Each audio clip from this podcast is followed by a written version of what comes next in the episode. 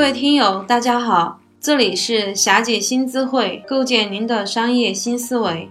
今天我们来讲全渠道布局方法论系列课程的第二节，消费路径发生了什么变化？上节课我们重点分析了消费者消费特征的进化，本节课我们来分析一下这十年来消费路径的变化。首先，我们来看什么是消费路径。简单来讲，就是消费者购买一个产品或者服务的途径，也可以理解成消费者从了解到花钱的这个过程经历的所有事情。举个例子，您路过肯德基门口的海报说汉堡特价只要九块九，你便进去买了一个汉堡。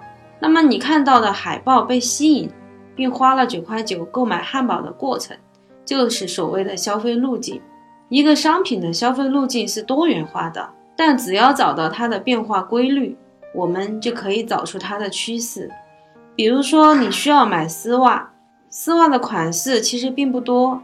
以前大家的做法是，我去实体店购买，或者是我到淘宝上去搜索，按销量排名、按评价比价格就入手购买了。那么现在呢？你可能跟闺蜜坐在一起喝下午茶。恰好闺蜜穿了一条你很喜欢的丝袜，非常直接的你就上去扯两下，哎，发现质量还不错，所以你就让闺蜜给你购买的链接。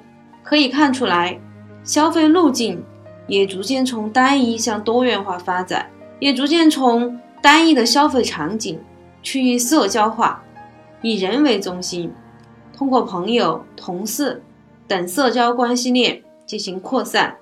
那么你的产品是否为消费者消费路径的改变做出过相应的变化呢？您可以添加霞姐的微信“霞姐新知会”的全拼，就这个问题可以继续深入聊一聊。